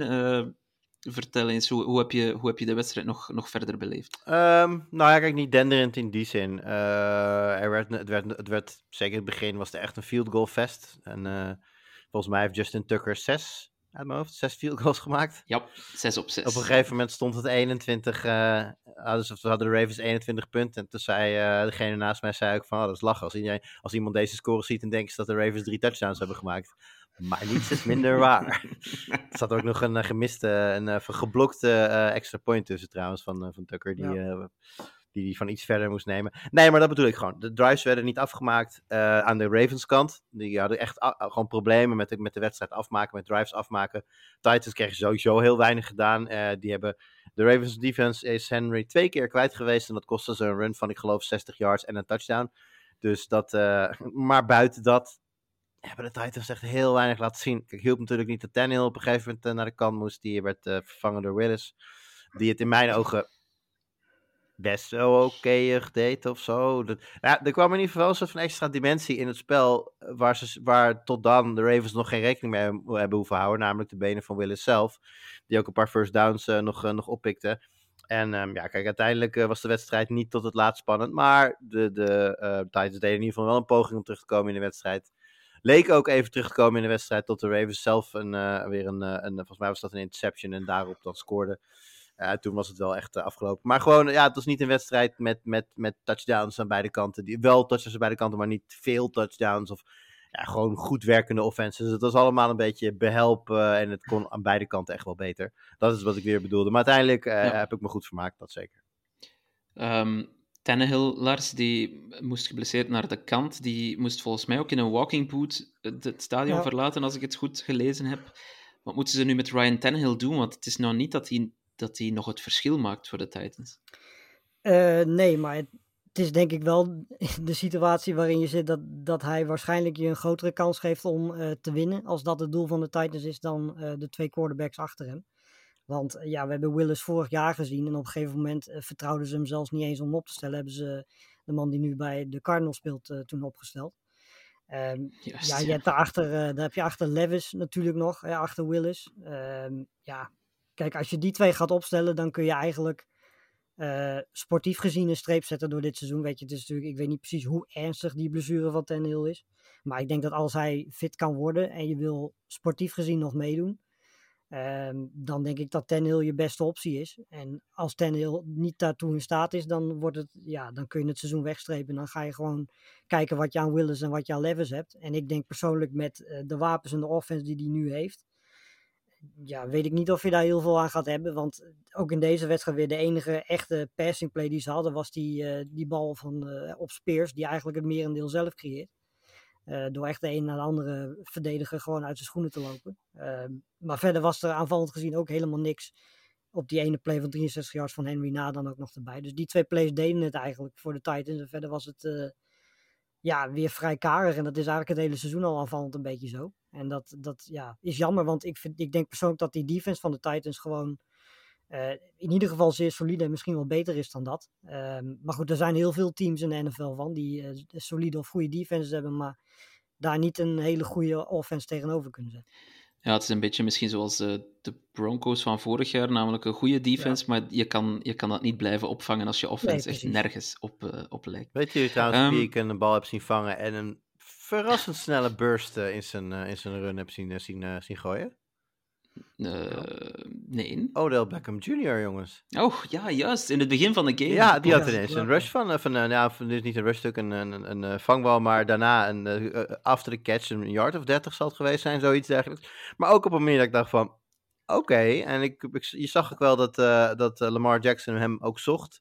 Ook op third down. ging eigenlijk een heel klein beetje ten koste van Andrews, die pas heel laat in de wedstrijd op een gegeven moment een cruciale een bal over het midden vangt en toen iets, iets dominanter werd. Maar ja, je merkt dat, hè, we, zeiden, we hebben natuurlijk vaker gezegd, ook in de aanloop naar dit seizoen al, dat de passing game van de Ravens uh, diverser zou gaan worden. Dat het niet alleen maar Andrews en, en a, a whole lot of nothing zou zijn. En dat, ja, dat zag ik wel een beetje terug, ook in hoe de bal werd verdeeld door, door Lamar. Uh, Zay Flowers heeft het net, maar pakte natuurlijk ook de touchdown. Maar wat ik zeg, uh, uh, Odell Beckham, Andrews, iedereen. Aguilar had, had ook op een gegeven moment een, ja, je, je gelooft het niet, maar echt een, een, te hoog gegooide bal van Lamar Jackson, die Aguilar uit de lucht plukt, hij, landt en rent voor een first down. Volgens mij was het ook nog op third, dus... ja, nee, dat, iedereen begint daar. Het, het, moet allemaal nog een beetje meer tractie krijgen, denk ik. Maar ik zie daar wel wat in, in wat de Ravens aan het doen zijn. Het moet, het moet wat, wat meer vanzelf gaan. Maar als, als de mensen daar heel blijven en, en nee, ze kunnen de chemie met elkaar wat meer opbouwen en um, nee, dat, dan denk ik ook dat ze potjes sneller gaan, uh, gaan afmaken. Dan denk ik ook dat ze straks op een gegeven moment echt wel op dat niveau komen. Dat ja, nou, in zo'n eerste helft die je nu nog, volgens mij maakten ze in de eerste helft alleen maar field goals. Weet ik eigenlijk niet eens zeker. Maar in ieder geval veel field goals. Uh, ja, dat er dan gewoon in die eerste paar drives meteen touchdowns bij zitten. En dat je ja, met halftime deze wedstrijd gewoon al af hebt. Wat eigenlijk al was hoor, want het, volgens mij stond het 18-3 of zo bij, bij rust. Ja. Maar Ja, dat, klopt. dat, dat had, had, had veel groter kunnen zijn. En al van die naart dat het gewoon geen wedstrijd meer was. Ik denk dat de Ravens later dit seizoen wel de team gaan zijn dat dat gewoon gaat doen. Ja, eh, over field goals gesproken. eh, jullie hoeven daar verder niet op, op te reageren, maar ik ben echt nog steeds boos dat Nick Folk eh, bij de Titans speelt en niet bij de Patriots. Ehm, de eh, divisierivaal van de Ravens en misschien, ja, ik vermoed, hun grootste uitdager alsnog in de, in de AFC North zijn de Bengals, eh, Lars, maar die speelden ook niet bepaald een geweldige wedstrijd. Integendeel, tegen de Seahawks eh, vond ik dat ze heel goed wegkomen zelfs met, met de zege. Ja. Ja, nou, ik, moet zeggen, in het begin van de, de wedstrijd, laten we zeggen, de eerste, tot en met begin tweede kwart, vond ik, en dat zag ik vorige week ook al een beetje, wel weer een beetje de oude Burrow terugzien. Een beetje de oude offense ook terugzien. Maar eh, dat viel eigenlijk vanaf mid tweede kwart viel dat weer weg. Eh, het stond toen 14-7 van, voor de Bengals. Eh, het ging redelijk gelijk op eigenlijk de hele wedstrijd wel. Maar eh, flink aan elkaar gewaagd. Alleen het was, ja, in de tweede helft was het vooral de, de verdediging die de controle had. Dat hebben we al vaker in deze podcast gezegd vandaag. Maar het, waren wederom de defenses van beide teams die, die goed speelden. Zeker in de tweede helft. En ja, in de slotfase winnen de Bengals met hun defense ook gewoon deze wedstrijd. Eh, Een paar intercepties van, eh, van Smith onder meer. Ehm, dus ja, weet je, weer een wedstrijd en weer een, een team dat eigenlijk een overwinning boekt ehm, door hun defense in de slotfase. Want, en dat is niet de eerste keer bij de Bengals trouwens. Ik vind dat de Bengals defense zich ook eh, prima houdt. Ehm, ondanks dat het aanvallend gezien natuurlijk allemaal nog een beetje zoekende is. En ik ben vooral heel benieuwd hoe lang het eh, gaat duren voordat Burrow echt daadwerkelijk weer het vertrouwen heeft. En die blessure een beetje ja, kwijt aan het raken is. Want dat hij er nog last van heeft, dat kan bijna niet anders. Ehm, de vraag is alleen hoe lang het duurt. En ik weet eigenlijk ook niet wanneer ze hun bye week... Oh, ze hebben Nu, ja, die komt ja. eraan. Ja. Dat, Ja. vond- dat komt Nou heel goed uit, denk ik, voor, eh, voor Cincinnati. Ja, dat denk ik ook wel. Als ik dat programma daarna zie voor de Niners, Bills, Texans, Ravens, eh, Jaguars. Dus ja, dan eh, is het maar beter dat je een fitte eh, Burrow hebt tegen die tijd, denk ik. Ja, eh, is dat de sleutel voor de Bengals, Julian? Eh, toch nog altijd? Joe Burrow, eh, is hij fit of niet? Eh, ja, zo simpel is dat wel, denk ik. Ik bedoel, De defense heeft laten zien dat ze het kunnen. Ehm, ja, in die zin is het een beetje vergelijkbaar met, wat, met waar de Ravens staan. Eh, wisselvallig. Ehm, gewoon een kwestie van tijd, kwestie van chemie proberen op te bouwen. Eh, ik weet niet, speelde Higgins? Ja, Ja, Nou, die is natuurlijk wel ook geblesseerd geweest. Dus hè, daar zit natuurlijk ook nog eh, Chase, die natuurlijk ehm, ja, eh, in het begin ontevreden was over hoe weinig eh, ballen die eh, natuurlijk eh, kreeg in de eerste paar wedstrijden. Dus geeft ook al aan dat daar nog niet alles helemaal gaat zoals het eh, moet zijn. Geef het een paar weken. Ehm, hetzelfde vraag misschien, eh, eh, Lars, maar dan voor de Seahawks. Ja, eh, hebben ze toch een beetje een plafond bereikt met Geno Smith? Die was, die was wel bijzonder matig, moet ik zeggen. En eh, die mag toch deze nederlaag op zijn konto schrijven, vind ik. Ja, nee, in principe, als je kijkt naar de statistieken, waren zij de betere ploeg eh, zondag. Ehm, alleen ja, eh, als je vier turnovers hebt, waarvan twee intercepties en twee op fourth down, ehm, dan heb je vier, drie turnovers meer dan de tegenstander. Dat is meestal niet echt een, eh, een ingrediënt voor succes. Dus wat dat betreft zou je kunnen zeggen dat eh, Seattle deze wedstrijd eigenlijk heeft weggegeven. En dat is eh, natuurlijk echt best verrassend, want de voorgaande drie weken deden ze gewoon wat ze moesten doen. Die eerste week tegen de Rams dat ze verloren, ja, dat, was, dat is zo'n week één wedstrijd. Dat kan gebeuren. En de Rams blijken ook een stukje beter te zijn dan wij met z'n allen verwacht hadden. Dus ik denk nog steeds wel dat dit een goed team is. Ik denk dat ze een goed, prima defense hebben. Ik denk dat ze ja, gewoon een, in ieder geval een rond 500 team zijn. Alleen ja, je hebt gewoon inderdaad met, eh, met Smith gewoon een, een, soort van ceiling die je hebt. En ik denk dat de ceiling ja, rondom 800 zit en anders misschien als wildcard team. Ehm, maar dit is, dit is geen team eh, waar we het over gaan hebben als we het hebben over de, de, de- Cowboys, de 49ers, de Eagles. Ja, hun zitten waarschijnlijk in het groepje daarachter, zoiets. Dat, eh, dat denk ik ook, want een, een goed team ja, wint deze wedstrijd volgens mij tegen de Bengals. En ik denk niet dat de Bengals al uit de gevarenzone zijn als ik, als ik deze prestatie zie en dan eh, het programma wat eraan komt. En één van die teams waar ze tegen moeten en waarvan we toch allemaal verbaasd zijn dat we ze überhaupt in dat lijstje meenemen als gevaarlijke tegenstanders, dat zijn de Houston Texans.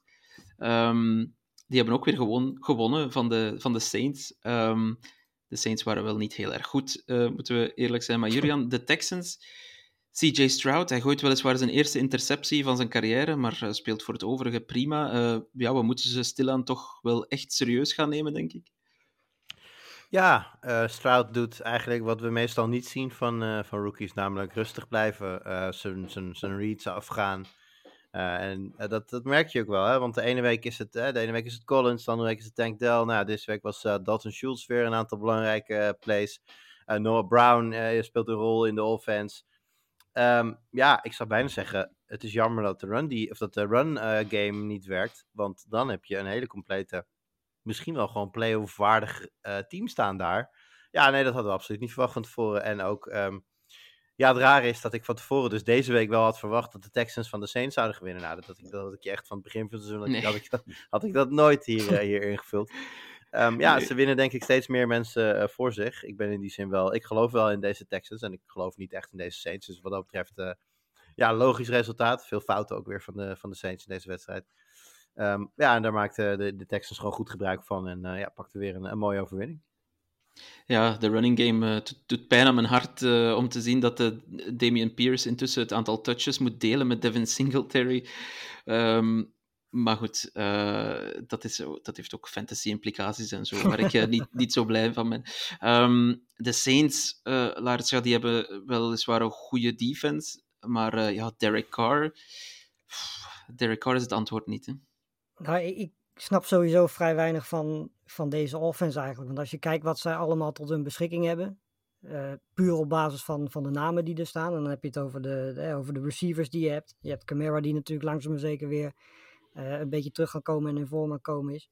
Ehm een van de redenen dat het volgens mij niet loopt, is dat Carr gewoon niet zo heel erg goed aan het spelen is. Uh, maar het andere is ook dat de, de offensive line volgens mij ook niet zo heel erg goed seizoen draait. Terwijl als je kijkt naar de namen, uh, dan verwacht je daar toch wel iets meer van, denk ik. Dat was de afgelopen jaren was dat altijd een hele goede offensive line. Um, want in principe, ja, qua wapens en alles, uh, heb je gewoon alles wat je nodig hebt om een productieve offense te zijn. Alleen ja, als je offensive line niet goed doet, en Carr misschien wel zijn slechtste seizoen draait uit zijn carrière, ja, dan wordt het uh, een heel lastig verhaal, denk ik. En uh, dan is het inderdaad weer zo'n verhaal van dat je een hele goede defense hebt, misschien wel uh, top 5, maar dat je offense gewoon ja, hun kwaliteit niet kan matchen. En dan, dan ja, verlies je dit soort wedstrijden. Ik bedoel, hier ook weer vier turnovers in totaal. Ja, daar ga je gewoon geen wedstrijden mee winnen. Dat zijn dingen die dan vervolgens de Texans niet doen. Want hè, die ene interceptie van Stroud was ook meteen weer een fumble daarna. Dus ja. eigenlijk had je aan die hele interceptie had je niks. Um, dus ja, weet je, dat, je gaat op die manier gewoon geen wedstrijden winnen. En de Saints zijn een van de vele teams op dit moment in de NFL die er op die manier voor staan. En alleen ja, hier ben je wel een beetje op zoek naar verklaringen. Want qua namen zou het eigenlijk beter moeten gaan dan dat het nu gaat. Alleen dat gaat het niet. Ja, het is voor mij, wat de Saints betreft, gewoon nog uitkijken of afwachten wanneer ze Taysom Hill als linebacker gaan opstellen. Dan heeft hij, denk ik, zijn volledige bingo-kaart wel vol. Want hij was ook gewoon receiver gisteren, uh, uh, zondag. Um, dus ja, die man, uh, het, is, het, is, het is echt een Zwitser zak, zakmes, maar hij maakt eigenlijk al lang niet echt meer het verschil hè, voor, voor de Saints. Um, alright, de overige wedstrijden kunnen we wel ietsje sneller doorlopen, denk ik. Um, zo was er de divisiegenoten van de Saints, de Falcons, die uh, verloren van de Commanders. Voor zij die dachten dat de Commanders uh, exposed waren uh, tegen, wat was het, tegen de Bears op Thursday Night Football, ja, die kwamen wel een beetje bedrogen uit, want ik vond ze vrij aardig spelen. Julian, ik weet, ik weet niet wat jij nog over deze wedstrijd kwijt wil. Ik heb van het heel weinig gezien, dus ik, ik geef deze even aan Lars. Ja, Doe maar, Lars. De, nou, ik vond inderdaad de, de Commanders wel, wel goed spelen, inderdaad. Maar dat, ja, laten we wel wezen, komt ook gewoon omdat de, de Falcons en dan vooral hun offense echt...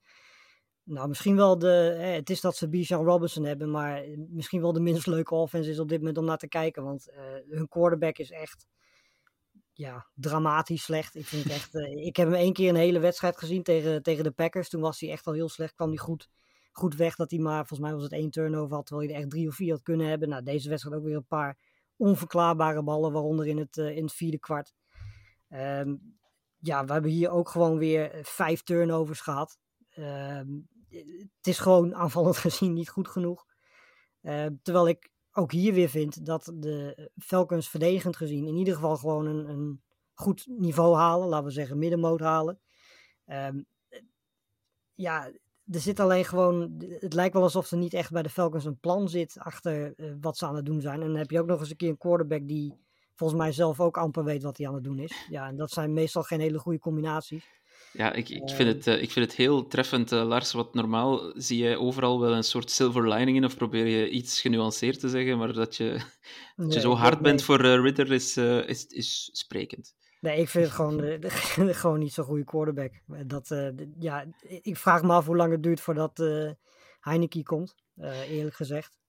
Ja, dat, er is toch bijna niet zo heel veel reden meer om het niet te doen, zou ik zeggen. Nee, dat moet Ridder nog laten zien. Wel ja, dat, dat brengt mij naadloos eigenlijk bij de vraag van Paul. die vroeg zich af, omdat je het ook hebt over het systeem, Lars, die vroeg zich af, verloren de Falcons ja. door Ridder of eerder door Arthur Smith? Nou ja, laten we wel wezen, als je die, die laatste interceptie van Ridder ziet, uh, daar gaat natuurlijk ook helemaal nergens over. Uh, ik denk dat het is altijd een combinatie van allebei. Uh, ik denk namelijk dat de Falcons ook ja, bizar goede aanvallende wapens hebben. Ik bedoel, als je ze opnoemt, hè, Pitts, uh, Londen met een fantastische catch ook weer deze wedstrijd. Uh, Bijan Robinson, die we eigenlijk amper gezien hebben in deze wedstrijd. Dus volgens mij de eerste wedstrijd dat hij geen enkels breekt. Ehm, wel een fantastische catch trouwens, volgens mij nog uit mijn hoofd. die niet telde uiteindelijk. Maar als je zulke wapens en zulke spelers hebt, Algeier ook nog, uh, dan moet je toch productiever kunnen zijn. Dus eh, ja, het ligt wel aan de quarterback. En ik bedoel, defenses zijn helemaal, helemaal niet bang dat Ridder de bal gooit. Want de kans dat hij accuraat is, is, niet zo heel groot. Dus ze hebben liever dat, dat weer de bal gooit dan dat ze eh, de bal rennen. En dat moeten de Falcons ook vaak, want die komen niet heel vaak op voorsprong. Dus eh, ja, weet je, het is een combinatie van beide, denk ik. En ik weet niet of Heineken de oplossing is, maar je zit volgens mij zo langzamerhand wel op een punt. Je bent nu nog in ieder geval in de positie dat je eh, op 500 zit. Eh, hoe dat mogelijk is, dat eh, vraag ik me nog steeds af. Maar ze zijn 3 om 3. Ja, dan is dit wel het moment om te zeggen van oké, weet je, we gaan Heineken maar gewoon proberen. En voor hetzelfde geld win je 1, 2 wedstrijden. Het is niet zo dat hun, hun schema heel moeilijk is de komende tijd. Dus dat, er zijn echt wel wedstrijden te winnen. En hun divisie is ook nog steeds gewoon te winnen. Want ja, Zeker. kan niemand kiezen in die divisie. Ehm, dus ja, Ja, ik, ik, ik hoop dat ze zo snel mogelijk naar Heineken gaan. Laten we het daarop houden. Ehm, nooit gedacht dat we dat in een podcast gingen horen. Ja. Inderdaad. Misschien dan maar meteen doorpakken naar hun uh, divisiegenoten, de Buccaneers. Uh, want ik denk dat iedereen in de NFC South uh, dit weekend verloren heeft. Zo ook de Buccaneers, uh, Jur, die maakten echt geen enkele kans tegen de Lions. De Lions zijn zowaar eerste in de NFC. Ja, uh, dit, dit, dit, wordt leuk, toch? Absoluut. Het, ik ben heel blij om dat zagen, te zien. We zagen, we zagen ook wat de Lions natuurlijk al die tijd van plan zijn geweest met Jameson Williams. Hè. Daar werd natuurlijk een, een field stretcher in gezien. Voegt echt iets toe aan die offense dat er nog niet was. Uh, gaat waarschijnlijk niet elke week op, op zo'n zo'n zo'n machtige touchdownbal vangen. Maar het is wel, hè, om, om Goff die bal drie à vier keer per week te laten gooien, zorgt in ieder geval wel dat je de defense uh, ja, op een bepaalde afstand moet laten spelen. Want Jameson die vliegt er anders gewoon overheen. En je zag dat dat ruimte oplevert. Um, ja, ook hier wel trouwens wat, wat persoonlijke, of hoe zeg je dat, personele problemen. Hè? We zagen Montgomery vrij vroeg naar de kant gaan. Dus even afwachten hoe dat, die speelt natuurlijk een goed seizoen. Even afwachten hoe dat verder gaat. Jameer Gibbs is daar, ontbreekt daar nog altijd. Dus ja, je, zou zelfs kunnen zeggen dat ze nog steeds niet op volle sterkte zijn aanvallend. Uh, nee, ik vind het een heel, heel leuk team om naar te kijken uh, in de aanval. En nou ja, uh, door de Buccaneers op zes punten te houden, laat in ieder geval de defense ook zien dat ze een, een, matig team ook er matig uit kunnen laten zien. Ja, dat is altijd een beetje stap 1 van echt goede teams. Echt goede teams laten zien dat slechte teams slechte teams zijn. Nou, de, de, Lions doen dat op dit moment. Dus um, ja, uh, rechts zo die gaat. En uh, ik ben echt heel benieuwd uh, waar het uitkomt. Ja. Ik denk ook dat er misschien op, op, op nou ja, Packers, Bears en Vikings fans nadenken dat er niemand is die de Lions niet als, als contender, NFC-winnaar, Super Bowl-kandidaat of desnoods winnaar ziet. ik denk dat niemand er echt tegen is zit er hier toevallig toch niet eentje in de podcast, zeker. Uh, maar uh, Lars, stel de Lions halen de number one seed in de NFC, en ik denk dat dat echt niet zo ondenkbaar is als je naar hun schema kijkt. Um, mogen we Goff dan uh, beschouwen als MVP-kandidaat? Nou, ik vind sowieso dat er te weinig over Goff gepraat wordt, als ik heel eerlijk Speelt ben. goed, ik, ja. vorig jaar was hij al heel goed. dit jaar is hij gewoon, behoort hij gewoon weer tot de tien beste quarterbacks minimaal van de NFL. Um, ja, weet je, dit, uh, het niveau dat hij haalt is misschien nog wel beter dan wat hij toen bij de Rams in uh, die Super Bowl uh, haalde. Dat denk ik wel, ja. Ehm, maar wat mij dit jaar vooral positief, weet je, we weten dat die offense, die was vorig jaar al heel goed. En die is dit jaar weer gewoon heel goed. Maar de stap die ze vooral gezet hebben is verdedigend gezien. Weet je, ik bedoel, dat was de afgelopen jaren natuurlijk gewoon niet goed genoeg om echt competitief te zijn. En dit jaar is die defense gewoon in ieder geval de middenmoot subtop geworden. En dat, dat is een hele belangrijke stap geweest, denk ik. Maar we moeten er ook bij zeggen, ze hebben nu tegen de Falcons, Packers, Panthers en uh, de Bucks gespeeld. Um, nou, ze won natuurlijk in week 1 en de hè, Chiefs. van de Chiefs. Um, maar goed, de Chiefs speelden toen uh, zonder uh, twee van hun drie beste spelers. Dat is week 1. Weet je, nou, dat, daar kun je nog wat side notes bij zetten. En van de Seahawks verloren ze. Dus ik wil ze nog wel tegen, zeg maar, betere teams zien. Dat gaat ook nog wel gebeuren. Hè. De, de, de Ravens bijvoorbeeld gaan ze nog tegenkomen. De Chargers nog. aan het eind van het seizoen nog de Cowboys dat soort wedstrijden ben ik wel benieuwd naar. Ik denk dat dat de volgende echte test wordt. Uh, maar goed, voorlopig doen ze met matige tegenstanders wat ze moeten doen. Uh, ze geen kans geven. En ja, zolang je dat blijft doen, is er weinig reden, denk ik, om uh, in, in Detroit te klagen. Ja, we zaten ja. natuurlijk vorige week. Vorige week hebben we natuurlijk keken we naar het schema. En toen zeiden we een beetje grappend van... Zouden de Lions de one seed kunnen pakken? Nou ja, ja. Um, nu zijn er de, de, twee teams die daar het meeste aanspraak op maken. Hebben allebei tegen een... Nou ja, de Browns zijn denk ik vrij goed, maar... Jets, moi. Uh, allebei uh, tegen een relatief mindere tegenstander nu uh, wat laten liggen. Krijgen allebei ook nog wel een behoorlijk pittig schema. Nou. Ja, het zou zomaar kunnen dat de Lions straks gewoon de, de one seed pakken in de NFC. Ja, inderdaad. Ik, uh, ik, ik gun het ze van harte. I'm here absoluut. for it, absoluut. Ja, ja, absoluut. Um, Julian, ik heb het een uur uitgesteld, maar uh, we kunnen er uh, niet meer omheen. de Patriots op bezoek bij de Raiders. Um, nou ja, die laatste safety van de wedstrijd zegt alles, vermoed ik, over de staat van de Patriots. Moeten we het echt over hebben? Nee, ja, nee. En, en, en, en, en toch op een of andere manier, uh, ja, je hebt gelijk, die, dat, dat, dat alles mislukt. Dat zei de vorige week ook al. Ze zitten gewoon in een fase waarin gewoon niets wat ze proberen lukt. Maar, nou ja, 17, 21 verliezen op bezoek bij de Raiders.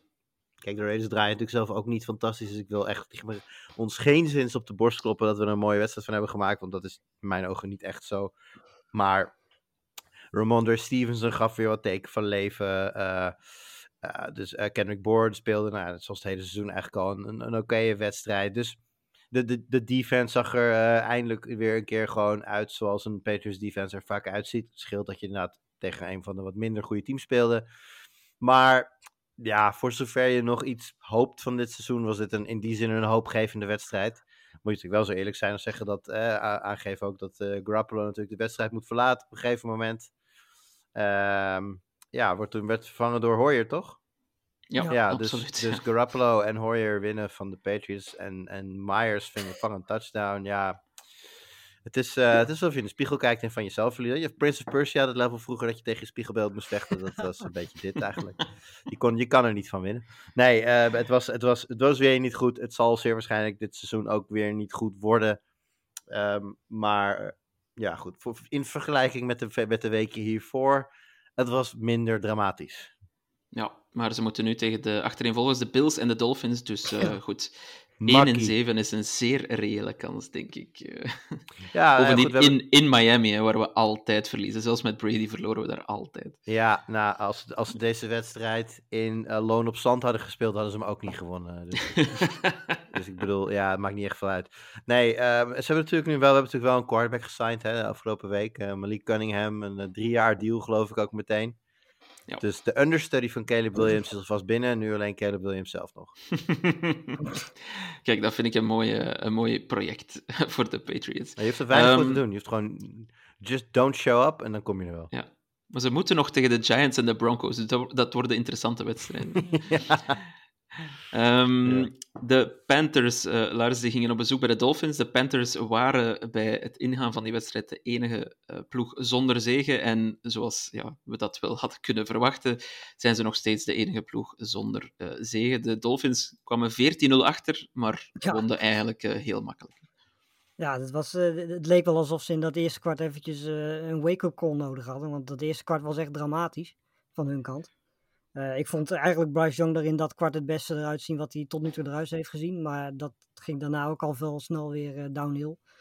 Uh, over heel gesproken, die was ook weer fantastisch. die ene play waar hij eigenlijk gewoon ja, elke andere normale persoon ligt op de grond. En hij weet er nog 40 extra yards uit te persen voordat hij met een, nou ja, met kramp was het uiteindelijk geloof ik, de oude bounce loopt. Ja, dit is, een ja, bizar goede offense. En dan hadden ze AJ nog niet eens natuurlijk. Uh, ik bedoel, dit is, dit, ja, alles aan deze offense moet eigenlijk illegaal zijn. Want alles wat op dit moment Tua hoeft te doen is, is de ballen, uh, net zoals bij de 49ers, de ballen geven aan, aan de receiver die hij heeft. Uh, die eigenlijk bijna, ik bedoel, Waddle en Hill, er is bijna geen enkele drive of play waar ze niet vrij staan. Die zijn zo ongelooflijk goed in het, het, het, vrijkomen. Of ze nou één of twee man tegenover zich hebben staan. Um, ja, het is een, eh, op dit moment is het, uh, wou ik zeggen, een bijna niet te stoppen offense. Maar de Bills hebben natuurlijk al bewezen dat het wel kan. Uh, maar goed, de Bills hebben dan ook wel natuurlijk een van de beste defenses in de NFL. Uh, toch ben ik wel benieuwd, want ook bij de Dolphins, weet je, bedoel, als we de Bills even wegrekenen, hebben zij ook tot nu toe een heel makkelijk programma gehad. Ehm, zeker als je kijkt tegen welke defenses ze gespeeld hebben. Um, dat wordt de komende tijd ook wel wat moeilijker. Hè? De Eagles natuurlijk komend weekend. Dat wordt een normaal gesproken een hele leuke wedstrijd. Alleen ben ik wel benieuwd of de Eagles dat uh, tempo aanvallend uh, mee kunnen, kunnen doen. Dan heb je nog de wedstrijd tegen de Chiefs waar ze tegen moeten. En dan, ja, het einde van het jaar worden ze pas echt uh, getest met de Cowboys, de Ravens en de Bills achter elkaar.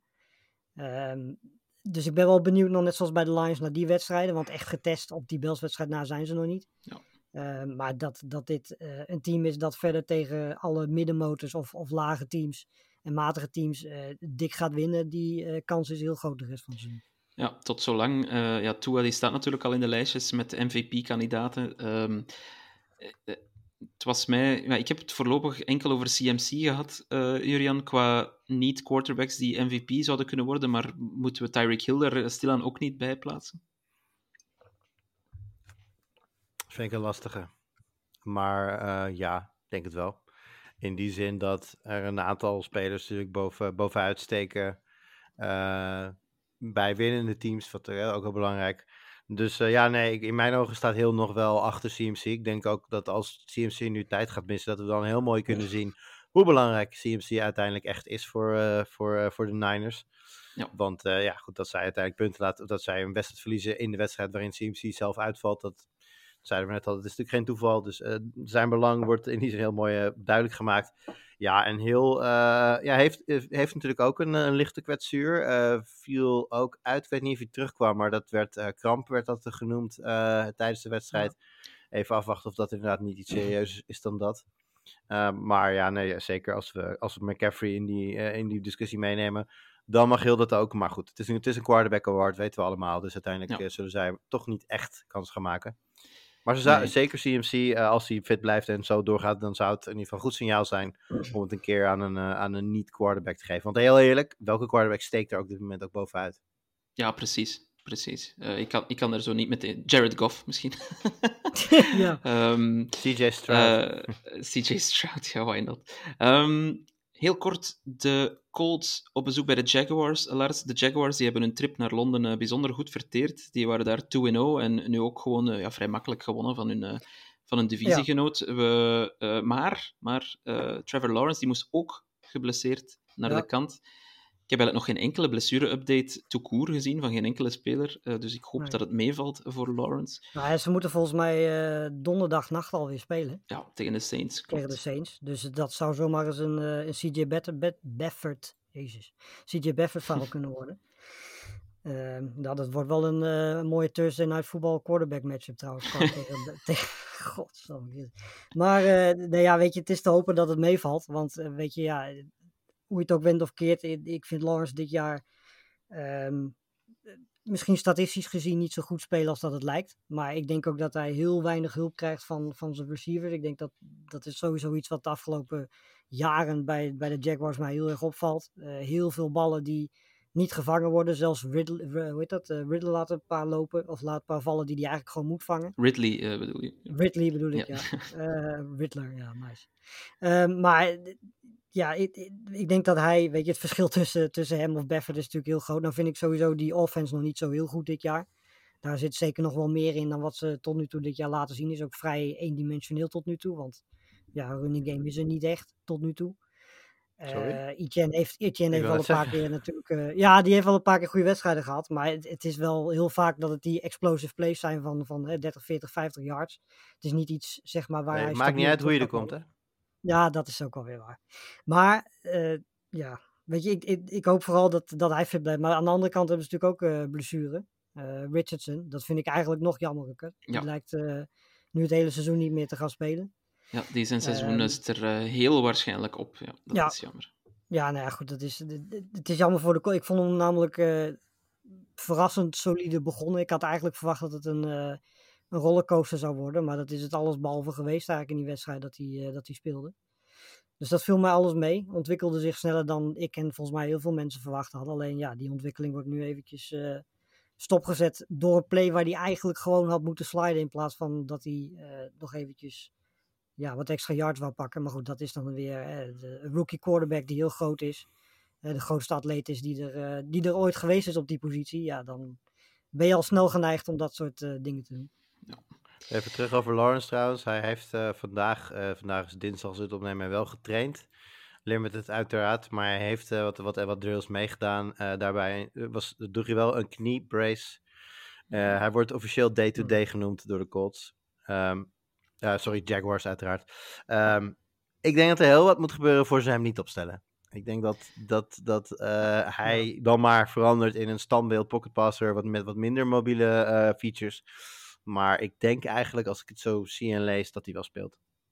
Ja, als je ziet hoe, ze, hoe de Bengals uh, Burrow hebben laten spelen, inderdaad, uh, zal Lawrence misschien een beetje dezelfde uh, rol krijgen. Enfin, dezelfde, hetzelfde belang hebben voor, voor zijn team. Um, Julian, de, de Rams die wonnen he heel makkelijk van de Cardinals. Um, Cooper Cup terug van uh, eigenlijk nooit weg geweest, als ik het, uh, als ik het zo zie. Wat, uh, wat een speler is dat toch? Die, ja. Die... Ja, ja hij, is, hij is natuurlijk al, eigenlijk al gewoon oud, 30 jaar. maar ja. ja. zodra hij op het veld staat en fit is, dan...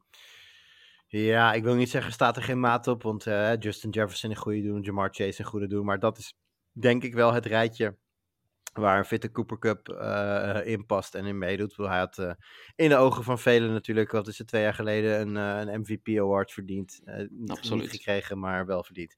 Um, nou ja, de, ik denk nog niet eens, dat is het erg enge ervan, ik denk nog niet eens dat hij op dat niveau zit. Ik denk dat hij nog steeds gewoon aan het terugkomen is naar echt zijn topvorm.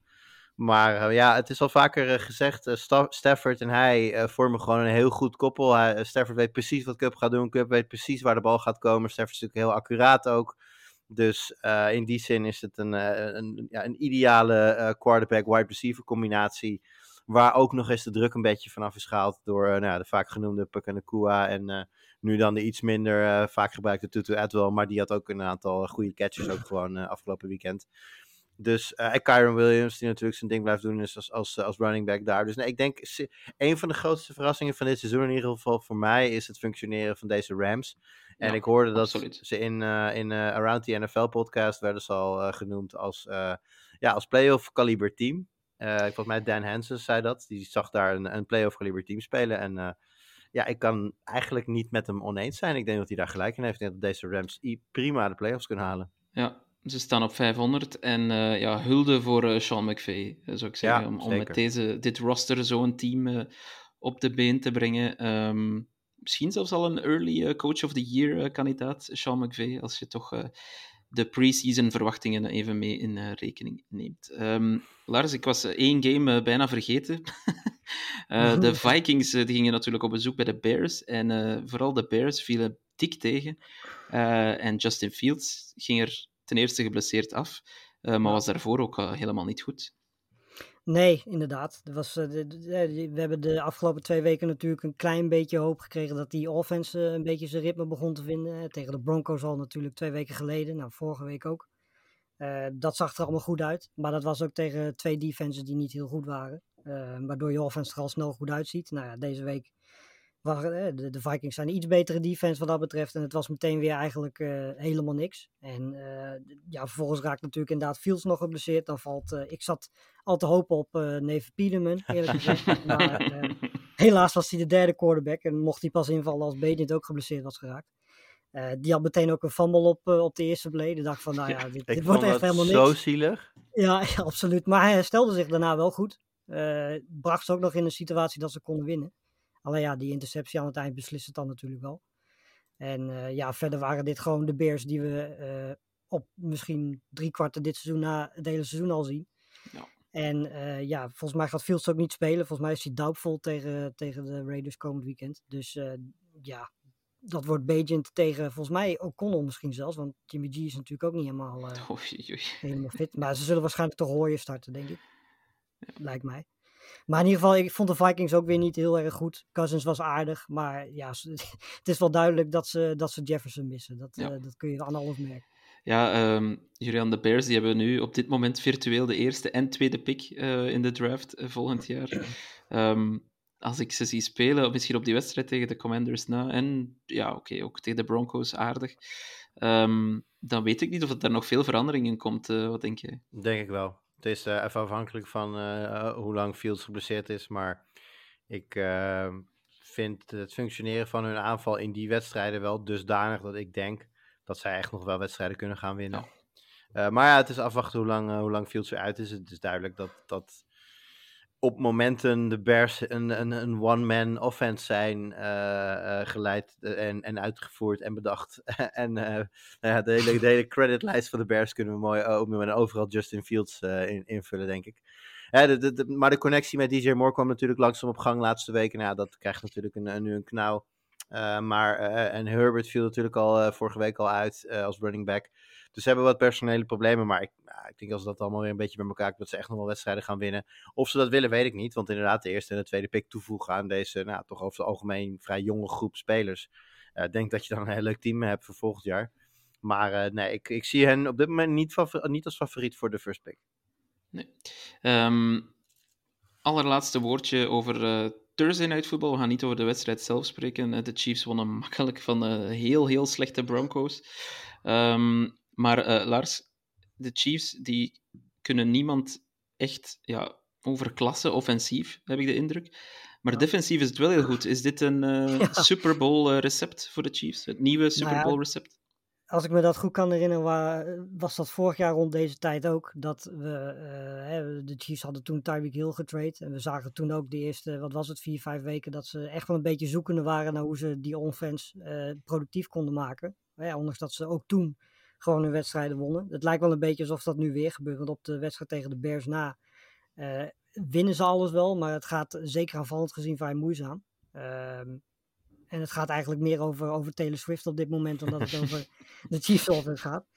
Ehm, maar ja, je kan je bijna niet voorstellen met die coachingstaff en met die quarterback dat eh, op een gegeven moment, net zoals vorig jaar, die, die offense gewoon weer gaat, eh, in vorm gaat komen. Het enige waar ik me wel druk om maak zijn de twee tackles die daar lopen. Want ik, ik, ik heb die al meerdere keren heel vaak verslagen zien worden en, en vrij matig zien spelen. Dat was de afgelopen jaren op zich ook wel zo. Maar eh, dit jaar zijn natuurlijk twee nieuwe namen. En die zijn nog niet per se eh, de oplossing voor de problemen geweest tot nu toe. Nee. Ehm, dat vind ik wel een, wel een dingetje. Want dat zijn natuurlijk wel de twee mensen. Nou is Mahomes natuurlijk iemand die, als er iemand is die dat hè, uiteindelijk nog kan uitvoeren tot een, tot een goede offense, dan is hij het wel. Eh, of Andy Reid.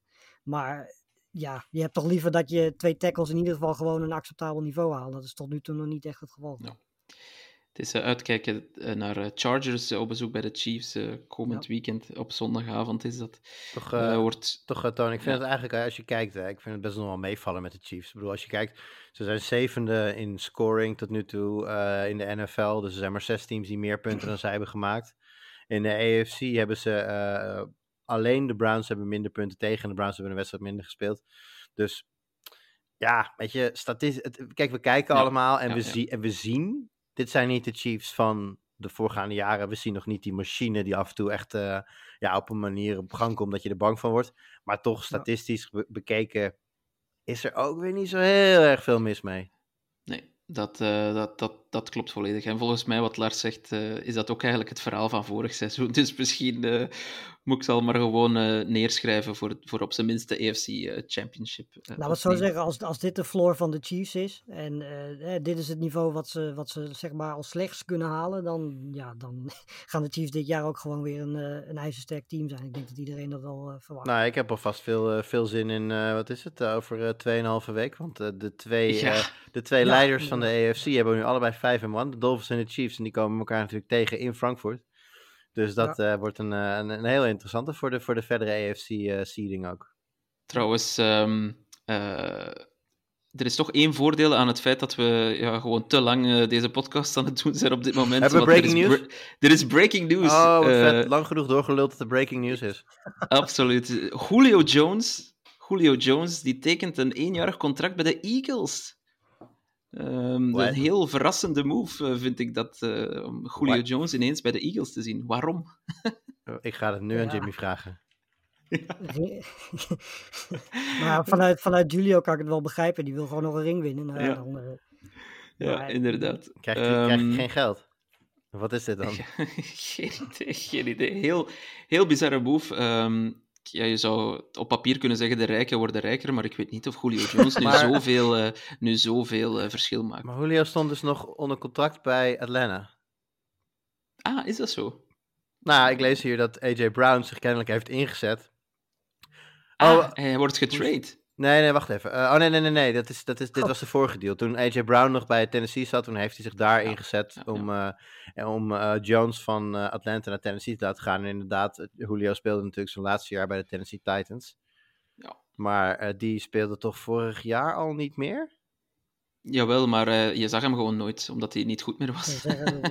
Eh. inderdaad twee jaar blessures en als die fit was, presteerde die ook niet echt meer. Nou, Jimmy eh, denkt dat ze wellicht een rol voor hem zien in de slot. Ja, nou ja. eh, het is wat het is. Dat, dat, Kijk. En het is- dit is zo leuk, hè? Want we spelen natuurlijk allemaal fantasy voetbal. En het is al zo frustrerend om te zien dat Devonta Smith geen bal krijgt. En Goddard dan af en toe niet. Nou, AJ Brown doet het de laatste week goed. En wat gaan zij doen? Gooien ze Julio er nog even tussen. ja, nee, tuurlijk. Ik ga hem gelijk trouwens even oppikken overal. Ik weet niet, wat jullie, ik weet niet wat jullie aan het doen zijn, maar... eh, Ik ga vooral eh, deze podcast afronden, denk ik. Want hij heeft, hij heeft lang genoeg geduurd. Misschien als allerlaatste vraag: welke wedstrijd eh, kijken jullie het meest naar uit komend weekend, eh, Lars? Eh, ik zal eens even kijken. Eh, dat is voor mij vrij simpel. In de early window gaan de Lions op bezoek bij de Ravens. En ik denk dat dat twee teams zijn die, eh, waarbij, waar veel vraagtekens bij zijn. En voor beide is dit denk ik een, eh, een, een mooie test. De Lions om te kijken of ze bij een legit goed eh, team met een winning record ook eh, kunnen doen wat ze tot nu toe laten zien. En ja, de Ravens zullen getest worden tot een van de beter, eh, door een van de beter lopende aanvallen die zij tot nu toe hebben gezien. Dus ehm, dat was een hele interessante, denk ik. Ja, Chargers at Chiefs werd natuurlijk net al genoemd, is ook een mooie. inderdaad. Ik, ik, ik kan hier nu wel eh, Packers Broncos zeggen, maar dat is natuurlijk compleet ongeloofwaardig. Ja, Dus dan, eh, Sunday Night Football staan natuurlijk twee 5 en 1 teams tegenover elkaar. Hè? ja, nou, die wou ik inderdaad noemen, de, de Eagles Dolphins. Ik ben heel benieuwd of de, de Eagles kunnen doen wat de, Bronc of de, de Bills ook gedaan hebben dit jaar. Of zij ook een plan kunnen bedenken om die eh, Dolphins eh, tegen te houden. En ik ben ook heel benieuwd of de Dolphins geleerd hebben van die wedstrijd en ze nu tegen een goede offense net zo productief kunnen zijn. Want ik denk dat als de Dolphins zo productief zijn als dat ze nu zijn, heb ik mijn twijfels of de Eagles daar dan vervolgens in, in mee kunnen. Maar goed, ze hebben wel Julio Jones nu, dus wie weet. wat, een, wat een vreemd nieuws. Maar leuk dat Ja, we het meegepikt hebben. Eh, goed, we gaan het zien, we gaan het zien wat het geeft. Eh, bedankt Julian, bedankt Lars voor jullie deskundige bijdrage aan dit eh, nieuwbakken circus. En voor de rest hopen wij jullie natuurlijk terug te horen volgende week bij week 7. Tot dan.